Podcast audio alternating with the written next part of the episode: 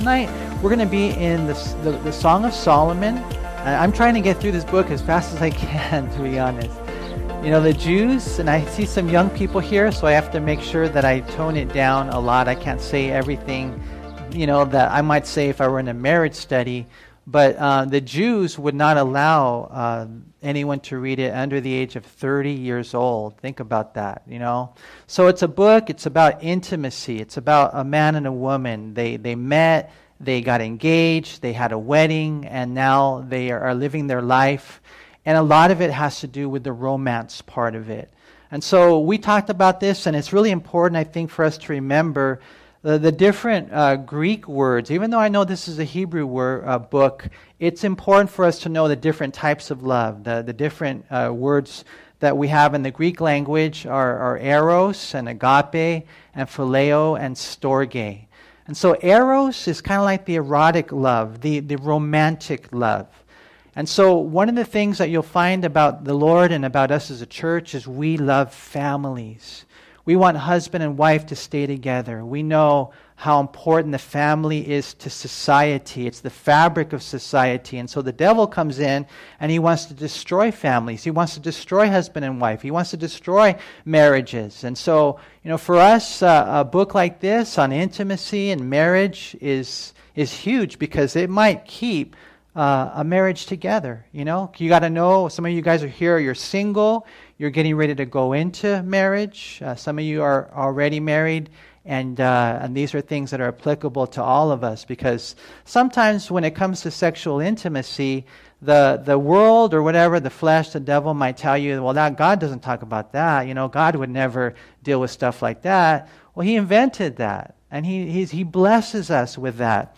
But sexual intimacy is to be enjoyed within the confines of marriage. And so I remember I heard, heard one person say it this way that before you get married, the devil tells you to, you know, to have sexual intimacy before you're married. He tempts you to do it. And then after you're married, he tempts you not to because he knows how important it is. And so you have eros, you have uh, phileo, which is a friendship love. And so, husband and wife, you know, you want to be friends, man. You want to be best friends, BFFs, right? Best friends forever. Uh, you want to walk together. You want to be companions together. You want to have common interests together. You want to serve the Lord together. You want to communicate with each other. Uh, sometimes you get husbands and, and wives, and they're not really even friends. They have their other people that they like to hang out with. And so you have eros, which is the romantic love. You have uh, phileo, which is. Um, the brotherly love. You have storge, which is the family love. And then you have um, agape, which is God's love. And so we'll talk about that as we go through tonight. But um, it, it's really a picture um, also of the love that God has for you. You know, this intimacy, this knowing each other in that way is deep. It is, it is bonding. It is beautiful. It is enjoyable, right? But, but it's just a reflection of this type of relationship that we're supposed to have with God. You know, sometimes I think people, they don't really have that intimacy with God. They don't, to them it's a religion. To them it's just a bunch of rules and regulations. To them it's just going through the, through the motions. Like, you know, uh, uh, they don't really enter into this relationship that we can have with God uh, on the way in today, you know, we, we got to pray. And I was just amazed. I was just amazed at how we're driving. We were late. We were running late. So we're run, driving 100 miles an hour, right? And we're talking to God, the God of the universe. While we're living our life, we're talking to God. We're fellowshipping with God. I'm feeling the presence of God on my life. And you guys know that when you enter in to a relationship with God, that you can feel it a lot of times. I know I can. I can I can sense his presence. I can feel his presence. A beautiful thing. It's the most wonderful thing.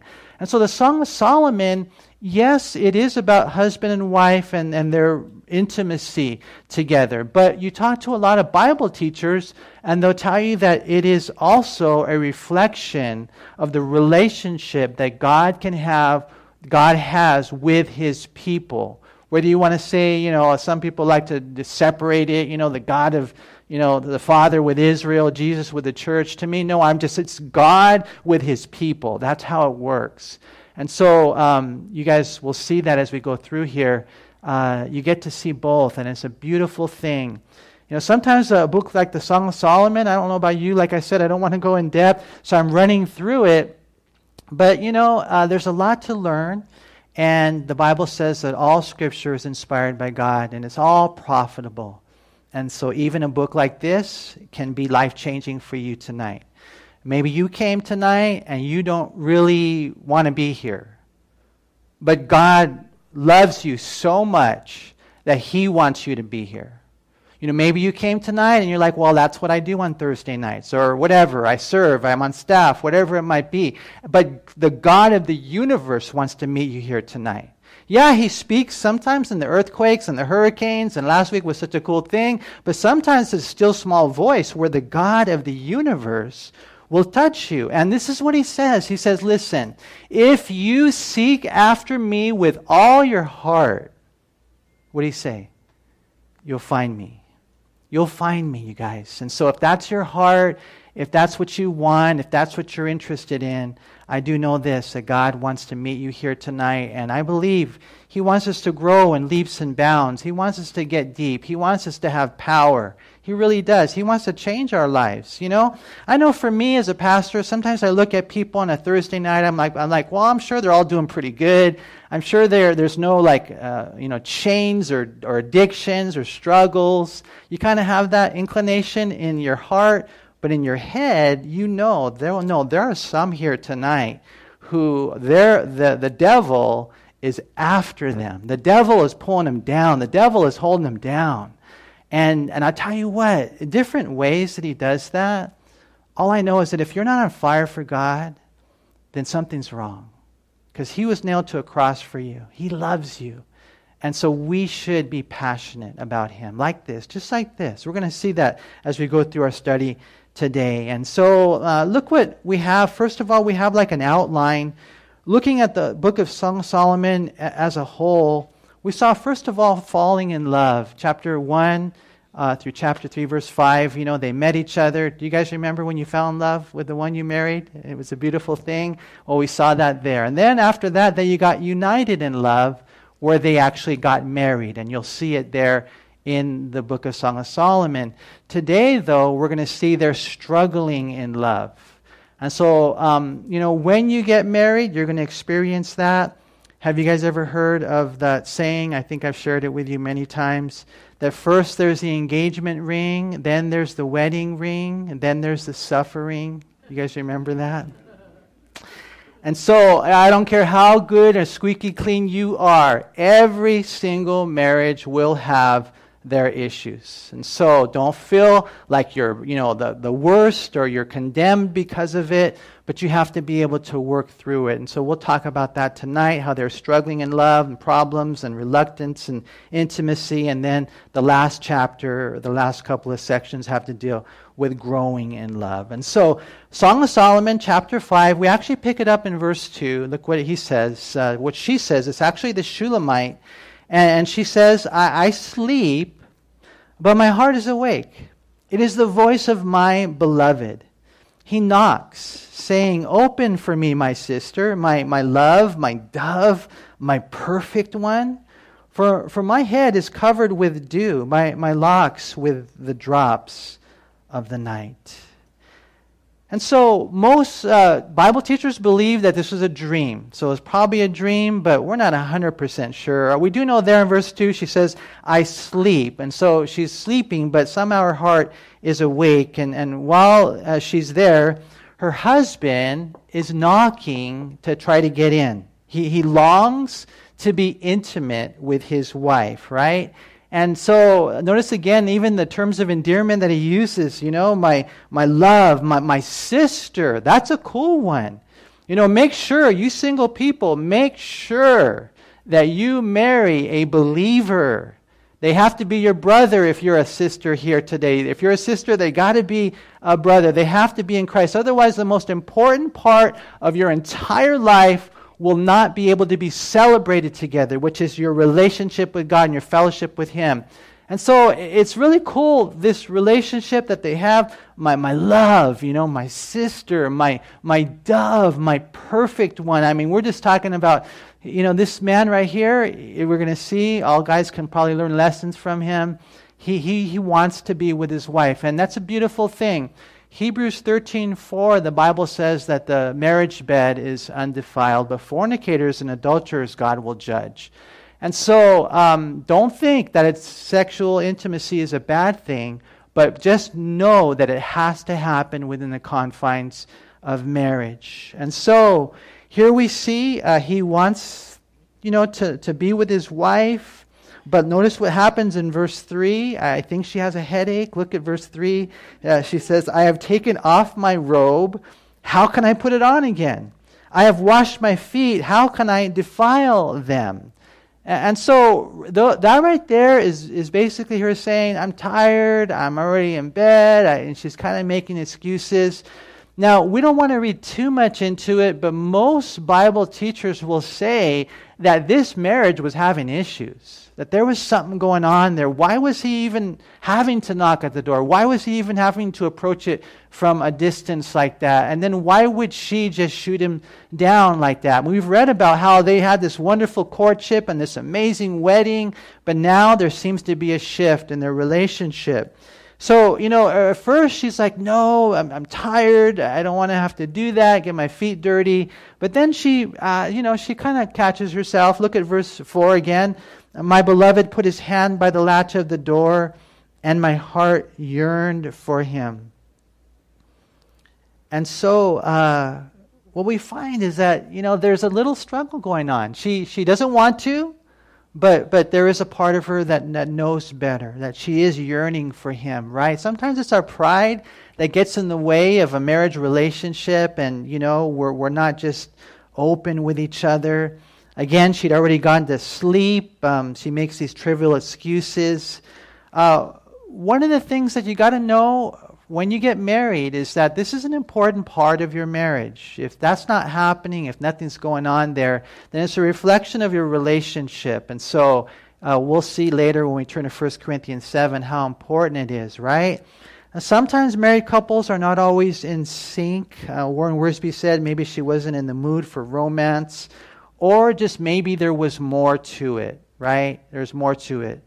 And so I, I, beg of you, as a pastor, I beg of you, if you're single, please do not enter into sexual intimacy. Because you will bring sin into this church.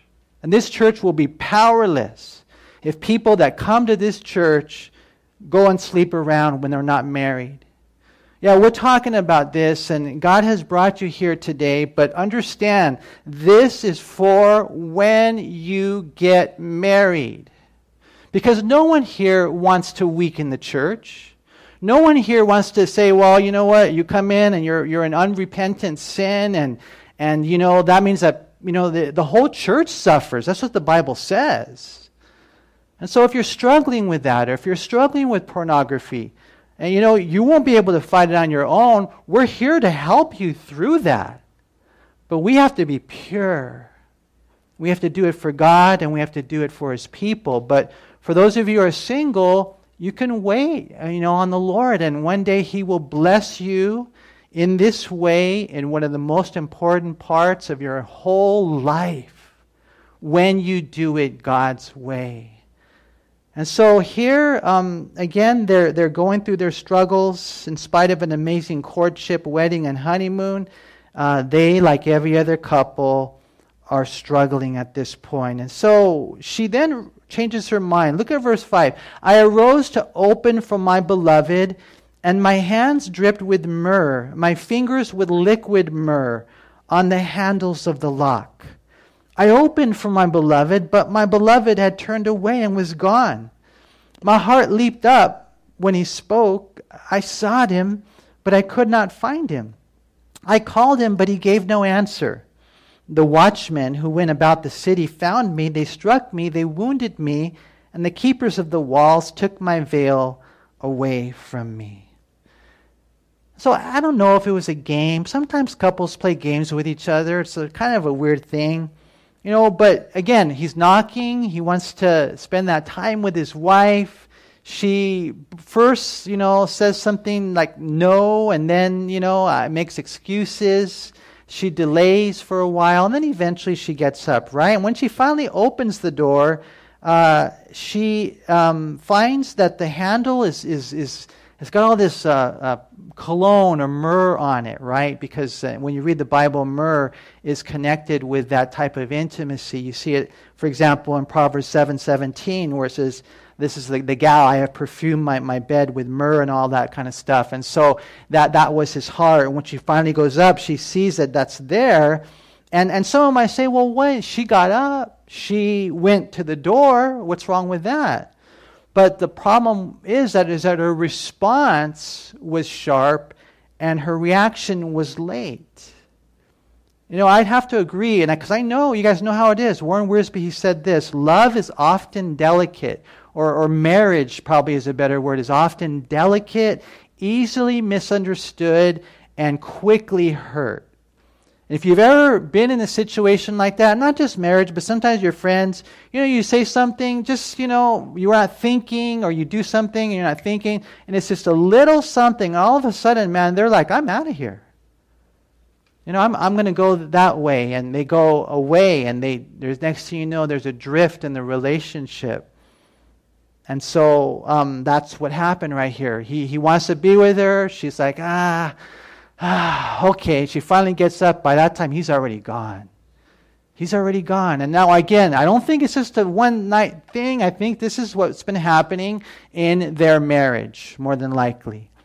And so, when she goes out to look for him, she was beaten by the city watchmen. Now, that's an interesting thing because in the first time, in chapter 3, verse 3, uh, they actually helped her look for her lover, but this time uh, they mistook her for a criminal, maybe even a prostitute, and, uh, and they end up beating her. Now, again, I don't want to read too much into this, but this is why it's crazy, man. When you read all these guys and teachers and you listen to their studies on this, they go really deep because you will see with the metaphors, they're amazing. The, the Bible, you guys know, huh? When it's inspired by the Holy Spirit, of course we know it is, it is so deep that theologians will never touch the bottom. And you wonder why in her dream, why in her dream did she have watchmen beating her up? And some will tell you it's because sometimes what gals will do, what people will do, is they get into abusive relationships because they feel they deserve it. And they don't. They don't. You know, the enemy sometimes will throw guilt their way, and or I could never do any better. Or, this is something I brought upon myself. Or, or even in the dream, one person said that maybe it was God's way of saying, you got to stay under the shelter and protection of your husband. Again, I don't know for sure, but these are things that we know we do think about. And I've always told you guys, like when it comes to marriage and divorce, you know, we know the Bible says that you are free to divorce if your spouse uh, commits adultery. You're free to divorce if your spouse abandons you. The Bible talks about that. But then also, if he abuses you if he abuses you. And so, what I'm talking about is when he's pounding and beating you. You guys, I hope you, all you gals, know that. I hope you tell your friends that, because sometimes they get stuck in those types of relationships. And may no man ever, you guys are Christian men, may you never lay a hand on a woman, especially your wife. So I don't know. All, all I know is in this, in this dream, she's beaten down by, by the watchman, and her, her, her lover, her husband, is gone. And so, you know, this is a separation that she's experiencing. It's a hard thing to go through, and, but sometimes couples, even married couples, they go through that. And so in verse 8, uh, she says to her friends, Oh, I charge you, O daughters of Jerusalem, if you find my beloved, that you tell him, I am lovesick. And so if you guys find him, can you tell him that I am. Uh, one translation says sick of love, but that's no, not a good translation. I am lovesick. I am, you know, in this place now where uh, the same Hebrew word was used for Samson when it says he was, if he were to, you know, cut his hair, that he would be weak like other men. That's where she is. She's sick, she's weak because she loves him. And so she tells her friends, hey, if you find him, uh, can you tell him this? And so the daughters of Jerusalem respond in verse 9, and they say, Well, what is your beloved? What's the big deal about this guy? More than another beloved, or, or fairest, or fairest of, of, among women. Now, this is a woman of rare beauty. That's what that means. What is your beloved? They're asking her, more than another beloved that you so charge us. And so they ask her, What's so special about this guy that you want us to help you look for him?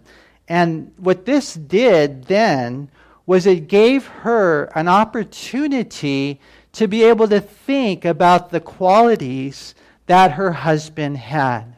And that's what we read uh, next. And sometimes, you know, we need to remind ourselves what was it that first attracted you two together when you met each other? Uh, we need to sometimes open our eyes more to, to what we have and not take them for granted. Um, and so we read in verse 10 Well, my beloved he, she says, now she's going to describe him. What's so big about this guy? Well, my beloved is white, and, and it's interesting. One translation says dark. The, the real word in the Hebrew is radiant. So he's radiant and he's ruddy. Ruddy is uh, sometimes translated red, but healthy cheeks, you know? So he's radiant and, and healthy. He's chief among 10,000. Now, in the Bible, 10,000 was the highest number you had. And that's why when they try to make even more, they say 10,000 times 10,000. So he's like the, the one of a kind, this man that I have, right? And it's just so beautiful the way that when God brings a couple together, how he gives them a special love for each other. You know, especially in the bonds of marriage. And so she's seeing this that he's, uh, he's an amazing guy. He's, he's radiant and ruddy. He's chief among 10,000. His head is like the finest gold, and his locks are wavy and black as a raven. And so um, you're going to see in the metaphors, you don't take them like literally, physically, visibly. Uh, for the most part. Generally, you'll take them descriptively or symbolically. So he's got a head like gold. What does that mean? That means he's, he's got a, a valuable mind. I mean, this, the way that this guy you know, thinks it's pretty valuable to me. He has wavy black hair too, which is uh, kind of a nice thing. What I was thinking is, you ladies that are married, you should take all these things that she describes about her beloved, and I want you to write them about your husband. His head is, his mouth is, his eyes are, his biceps are, you know, all that kind of stuff. You just go through everything, right? It would be really cool, and then the guys will do the same thing. Look what she says. Uh, His eyes are like doves by the rivers of waters, washed with milk and fitly set. His cheeks are like a bed of spices, banks of scented herbs. His lips are lilies dripping liquid myrrh. Now, not, just to let you know, and, and this is where it's cool. His dripping liquid myrrh is not that he's wearing lipstick. Guess what it means? It means he has, he has good breath. It means he brushed his teeth. Okay, that's important. His hands are rods of gold set with beryl. His body is chiseled, carved ivory, inlaid with sapphires. Yes, guys, that means he has a six pack. Okay, that's what he's talking about. His legs are pillars of marble set on bases of fine gold. His countenance, literally his posture, his appearance, is like Lebanon, excellent as the cedars. His mouth is most sweet. Yes, he is altogether lovely. See, and that's where, when I read that, I think of Jesus, for sure, right? But this is also his church. His church. This is the way we see each other. It's going to be so cool as we go through here. But this is Jesus. He's altogether lovely. This is my beloved. And notice this is my friend, O daughters of Jerusalem. What's the big deal about this guy? You know, you ask wives that about their husbands. You know, I wonder if they would be able to just say, "Hey, boom, this is my this is my man." You know, and it, and it goes both ways. I mean, wives have to learn from the Song of Solomon and, and husbands as well. You know, you have these metaphors, the, the, the eyes that are shaped like doves, um, not necessarily looking like a dove literally, but peaceful and gentle, right? Reflecting that, that character. You know, washed in milk. I remember the first time I saw my wife, that was one of the things that captured me about her eyes. They were big, old, beautiful white eyes with brown. And because I used to get high so much, my eyes were never white. they were always red. And so I appreciated the fact that her eyes were white and brown. I was like, whoa, that's cool. You know, and so she notices things like that. I mean, when you look at his cheeks, they're delightful and desirable, like spice or, perfume. Lips are soft, like, like lilies. I know it sounds kind of funny for a guy's lips to be described like that, but there's something about that. And even when you kiss, even when you kiss, there, that, that smell that you have of, of the lips, I mean, it's just all that kind of stuff God has given us to enjoy. His arms were as attractive and valuable as, as gold, and his legs and his body, handsome as ivory, polished and so smooth. All that is a description of his muscular shape, and then his legs um, are strong. Overall appearance now, when it talks about uh, the, the stature there and it connects it with Lebanon, he may have been tall. You know, again, I don't know if it necessarily has to be that way, but you know, the description tall, dark, and handsome, uh, he fit that. Now, for some of us here, we can't, we can't go grow any taller, huh? So, we, nothing we can do about that, but we can comb our hair. We can uh, take care of ourselves. We can try to present ourselves the best way that we can. Now, again, we're going to see as, as love grows, it's not superficial. But I would say to you who are married, you know, take care of yourself. Dr. J. Vernon McGee used to say if the bar needs painting, paint it. That stuff like that, right? And so, um, right here, when she's looking at her husband, she has plenty to say. You know, again, do your best to take care of yourself, be attractive to each other. You know, sometimes I'll, I'll, wear a shirt I don't like. To be honest, I'm like, man, I do not look good in baby blue, right? But she likes it. And so I'll like be like, okay, well that's all that matters. If it were up to me, I probably would, would comb my grow my hair out. I'd have a big old long mohawk or something. I don't know. But, but my wife likes me pelon. She likes me like this. And so, hey, it doesn't matter what anyone else thinks. All that matters is what she thinks. And so you guys, you have to you have to try to look at it that way with your spouse. You know, over the years, Warren Wiersbe said, our bodies change and we get old. But the husband and the wife who grow in their appreciation and evaluation of each other will never cultivate a critical spirit. And, and you're, you're going to see, and you're going to see that as you grow, and we're talking about, you know, all these things the love, the friendship, you know, the family love, the romance love, when you grow in the depths and you go through all the trials together and you, all the things that you face throughout life, you know, you, you learn, I know I have learned, and I've been married for a long time, you know, you learn to see this beautiful qualities that your spouse has, and what ends up happening is you grow in appreciation. Because I'll be honest, man, there was a time, there was a season where I took her for granted, and then God really spoke to me in many ways, and He's continuing to speak to me in many ways. And so um, we see here uh, something interesting. Look at uh, verse uh, 16 again. His mouth is most sweet. That's talking about the words that he, that he speaks. Yes, he's altogether lovely. This is my beloved, and this is my friend, O daughters of Jerusalem. And so you want to make sure you cultivate a friendship with your spouse. Um, friends, uh, they love at all times. You know, friends, um, they're committed for life. Friends, uh, Jesus said in John 15 15, they tell each other secrets. You can trust each other. And so um, cultivate that. You know, cultivate that, you guys. I wish we could say more, uh, but we just don't have a lot of time. But I would say this uh, don't just be honeymooners, be honey bloomers. You want that intimacy. And remember, Malachi talks about the companionship. You want that.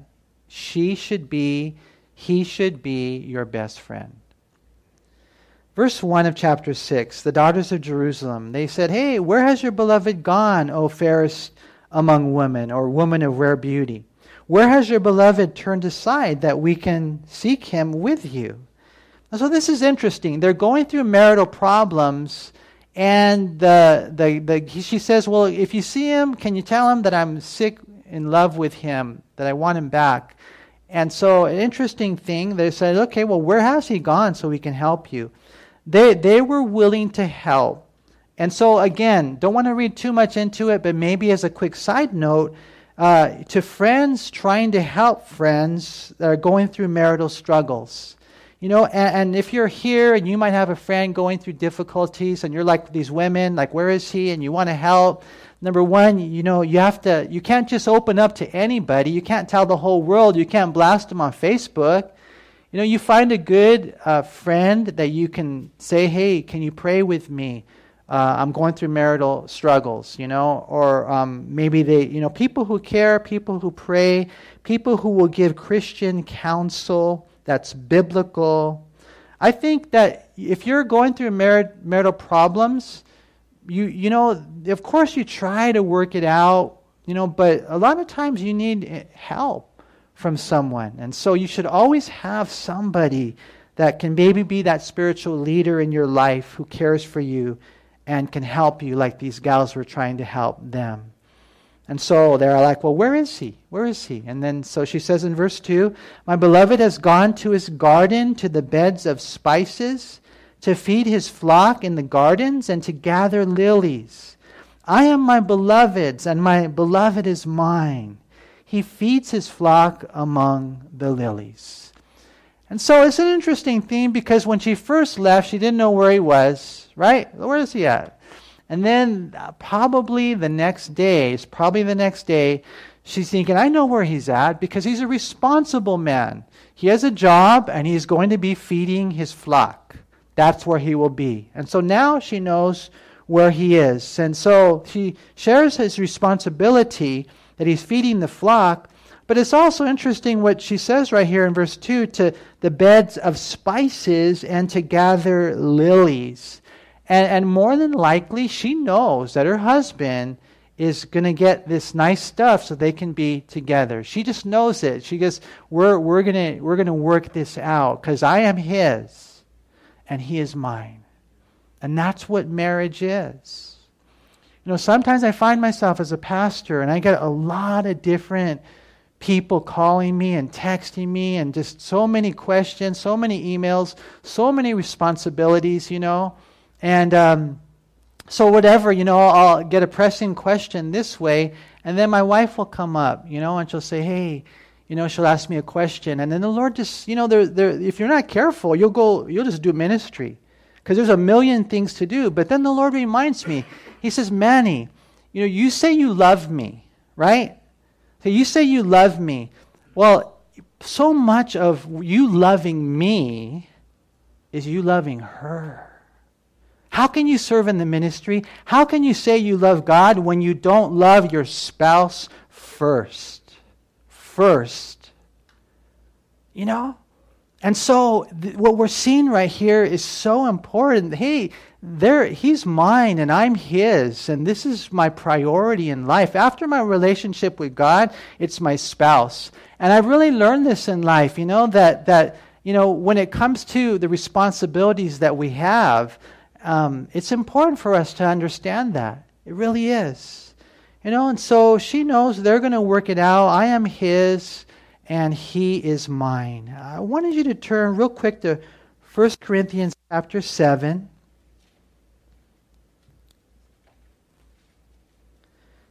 And most of you are probably already familiar with this passage, but just in case, and like I said earlier, I beg of you, please stay pure, single people, please.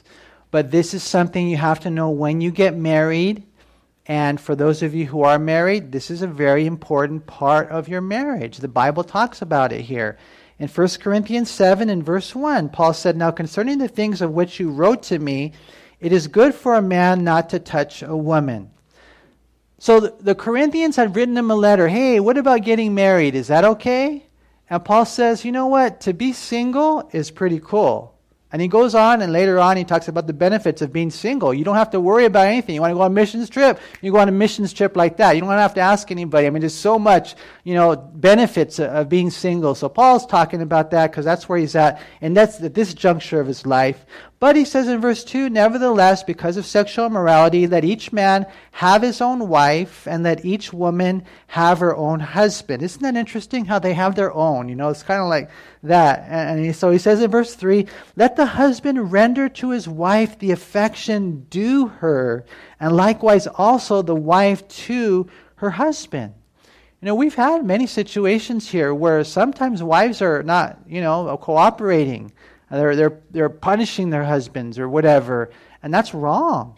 You know, um, he says, no, you guys owe each other this part of your relationship, this part of your marriage. The, the wife does not have authority over her own body, but the husband does. And likewise, the husband does not have authority over his own body, but the wife does. Now, whatever you do, do not take this to the extreme.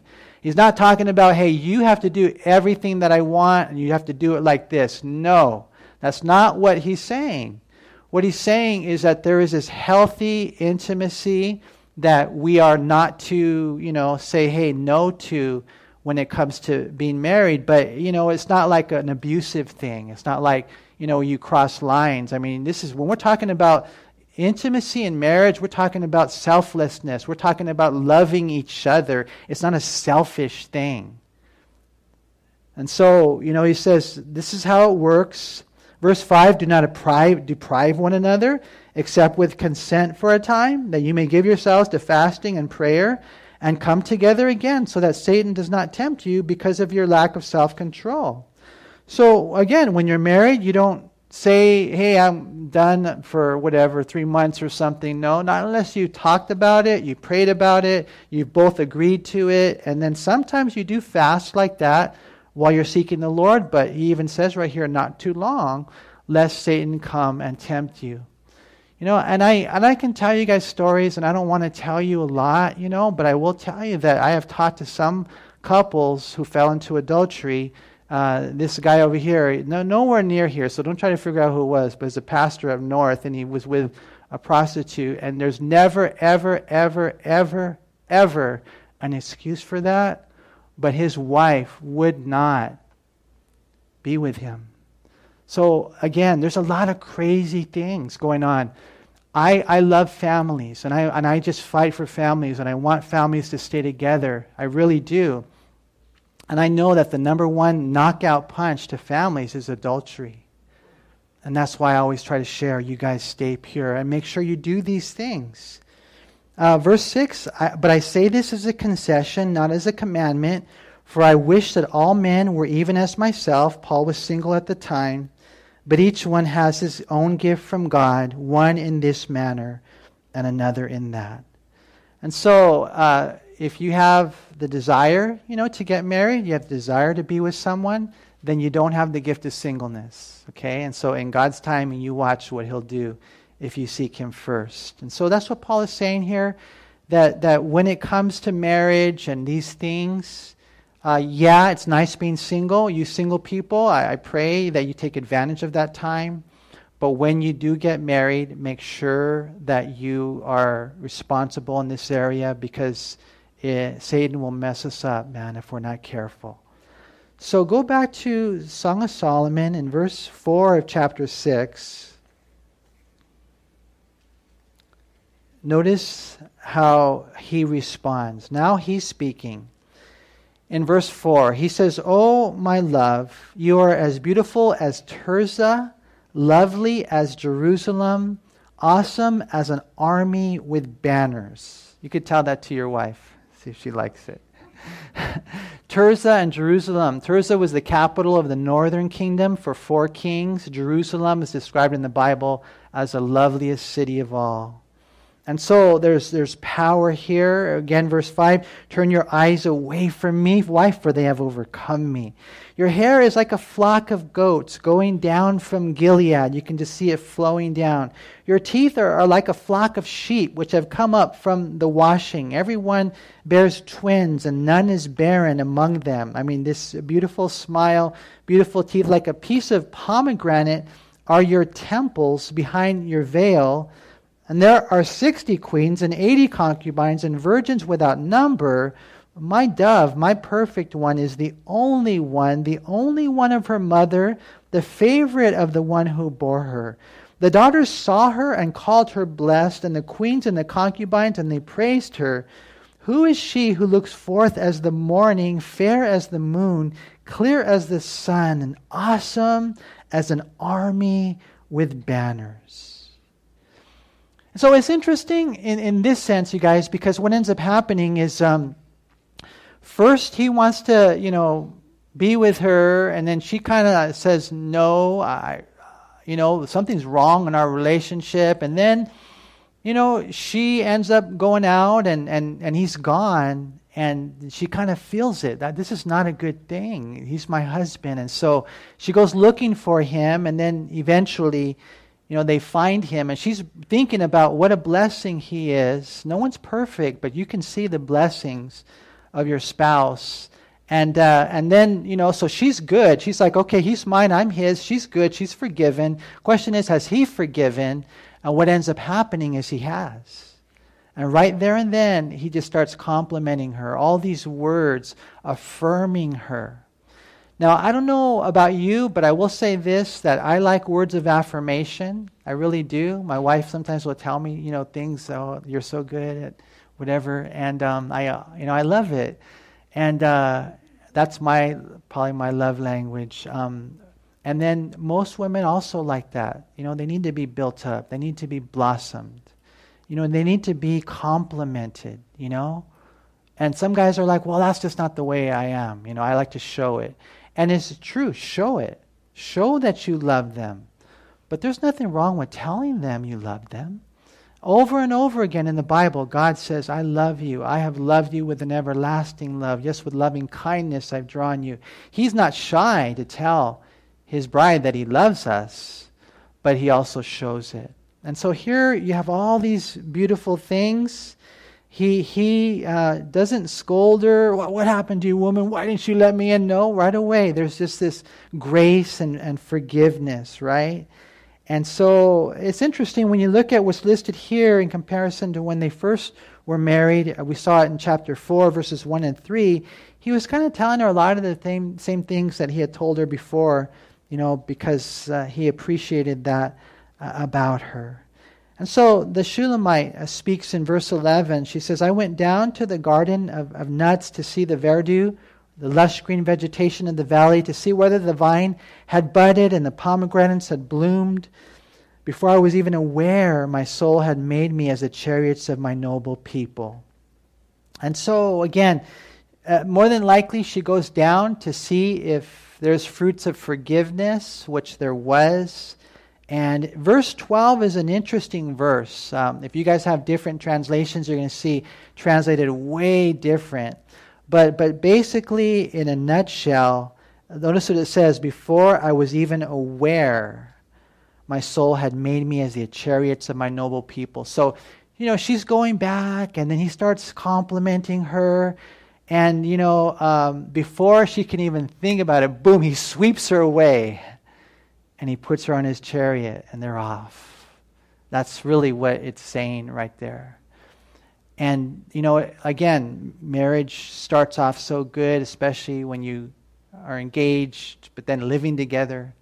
You know, it's something else. The wedding's beautiful, and you're going to have your struggles, but you need to look, work it out with a lot of grace, a lot of love, a lot of friendship, a lot of commitment, you know. And so, um, verse 13, the, the, the beloved and his friends, they say, Return, return, O Shulamite, return, that we may look upon you and in verse 13, the, the Shulamite says, What would you see in the Shulamite? As it were, the dance of the two camps. And, and that's an interesting thing. The NLT says it easier Return, return to us, O maid of Shulam. Come back, come back, that we may see you again.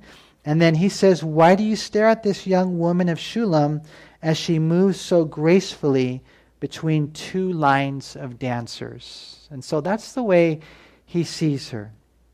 And so, verse 1 of chapter 7, this is interesting. How beautiful are your feet in sandals. Now, Now, most guys don't notice girls' shoes, huh? For the most part. Oh, you got your, your toenails done. Those are nice. Or your sandals. That's one of the first things girls will notice about other girls, huh? They look at their shoes. Guys, oh man, it's not even like that. At least not for me. Anyways, we do not look at shoes. But this guy right here, he looks at her feet in the sandals. Oh, prince's daughter. See how he elevates her? The curves of your thighs are like jewels, the, the work of the hands of a skillful workman. Your, your navel is a rounded goblet. That's interesting. It, it lacks no beverage. Now, again, remember, we're not talking about visual, actual, literal things. Oh, it looks like a goblet. No, what he's talking about is, is the, the wine that you would drink from that goblet. And so he's just looking at every part of her and he says, You are you enrapture me with your love. You are intoxicating to me. I mean, this guy is really he knows how to do it. He knows how important it is to romance his wife. And some guys that do that, what they do, because a lot of times what happens, because we have like the conquer mentality. We're like, okay, once we get that gal, then whatever, we done. We move on to our next mission. That's the way most men are. But but what God wants to do doesn't work like that. Once you're married, you know, you're done. No, God wants you to continue to pour into her this type of love, you know, and you talk about, you know, her navel, and look what it says, your waist is a heap of wheat, set about with lilies.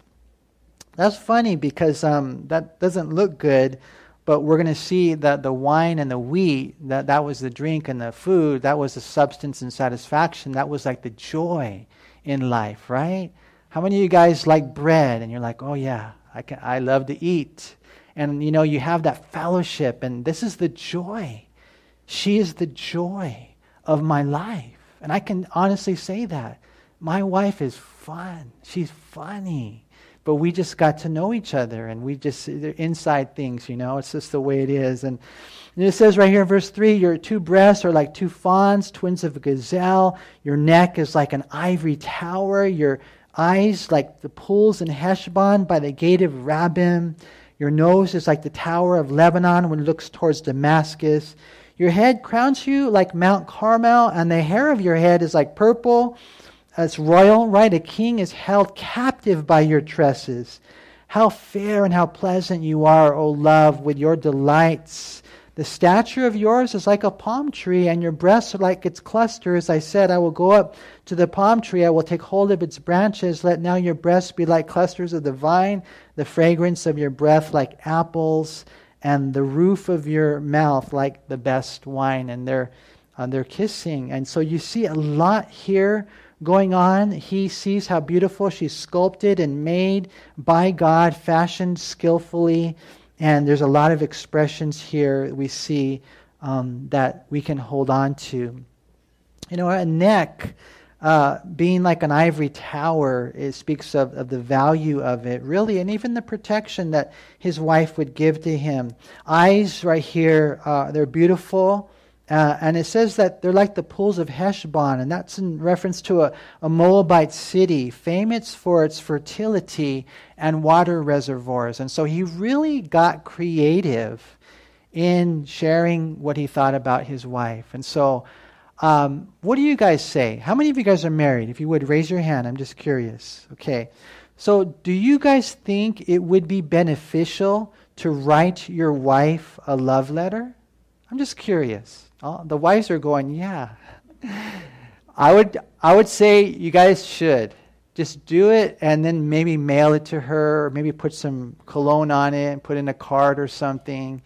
I'm telling you, this is God. This is really what he's saying about, you know, how important it is to speak these things. Don't make it up and don't copy someone else's poem. You let it come from the heart.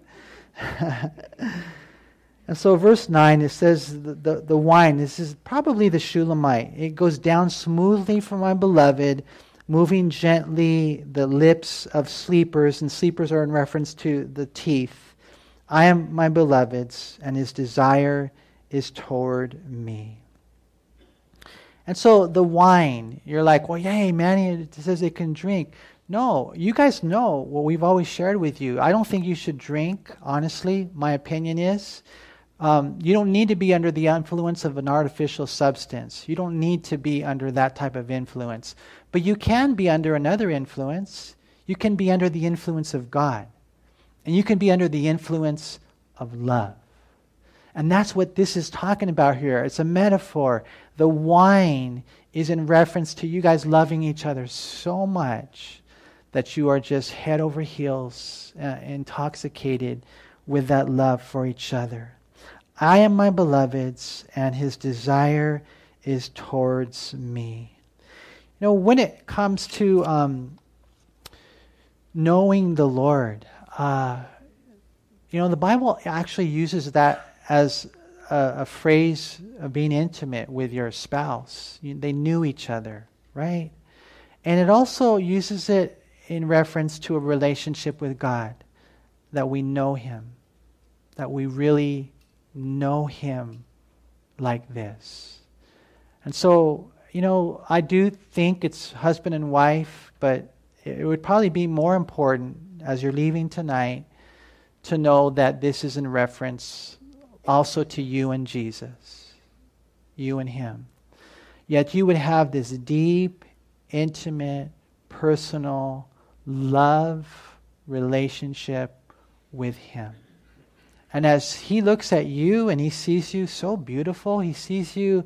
I was thinking about this earlier, like when he saw the children of Israel in the wilderness, he saw them with no sin. Think about that. After all the bad they had done, he saw them with no sin.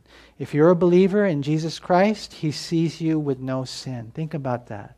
I was thinking about as I was reading through this when Jesus was on the cross, and it says, For the joy that was set before him, endured the cross. And so when the Lord looks at you, he sees no sin, he sees you in glory. He sees you like we're t- giving all these compliments right here, but he sees that in you. Even when he saw Peter, when Peter was all messed up, what did he say about Peter? How did he see Peter? You're my rock. You're my rock. And, and I will tell you this that a spouse, the greatest influence on another spouse is their spouse. And that's what Jesus is wanting to do to us. He's wanting to change us like this with his love that's so amazing. And I pray that if you're here and you're struggling, you're hurting, you know, that you would let him. You would let him. Because that's how he loves you. And I pray, you know, just like with every other relationship, that that you would love him back.